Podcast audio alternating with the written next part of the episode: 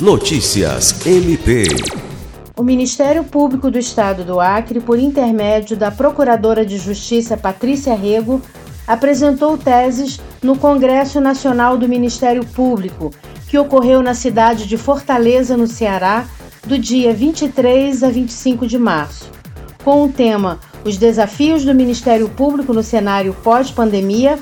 O evento reuniu membros de todo o MP brasileiro, contando inclusive com a presença do Procurador-Geral da República, Augusto Aras, e do Corregedor Nacional do Ministério Público, Oswaldo Dalbuquerque, além do presidente do Supremo Tribunal Federal, Luiz Fux.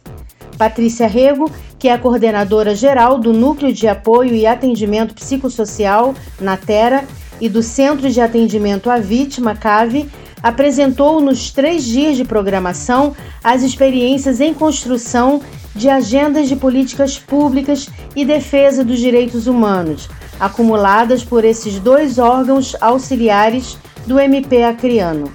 Lucimar Gomes, para a Agência de Notícias do Ministério Público do Estado do Acre.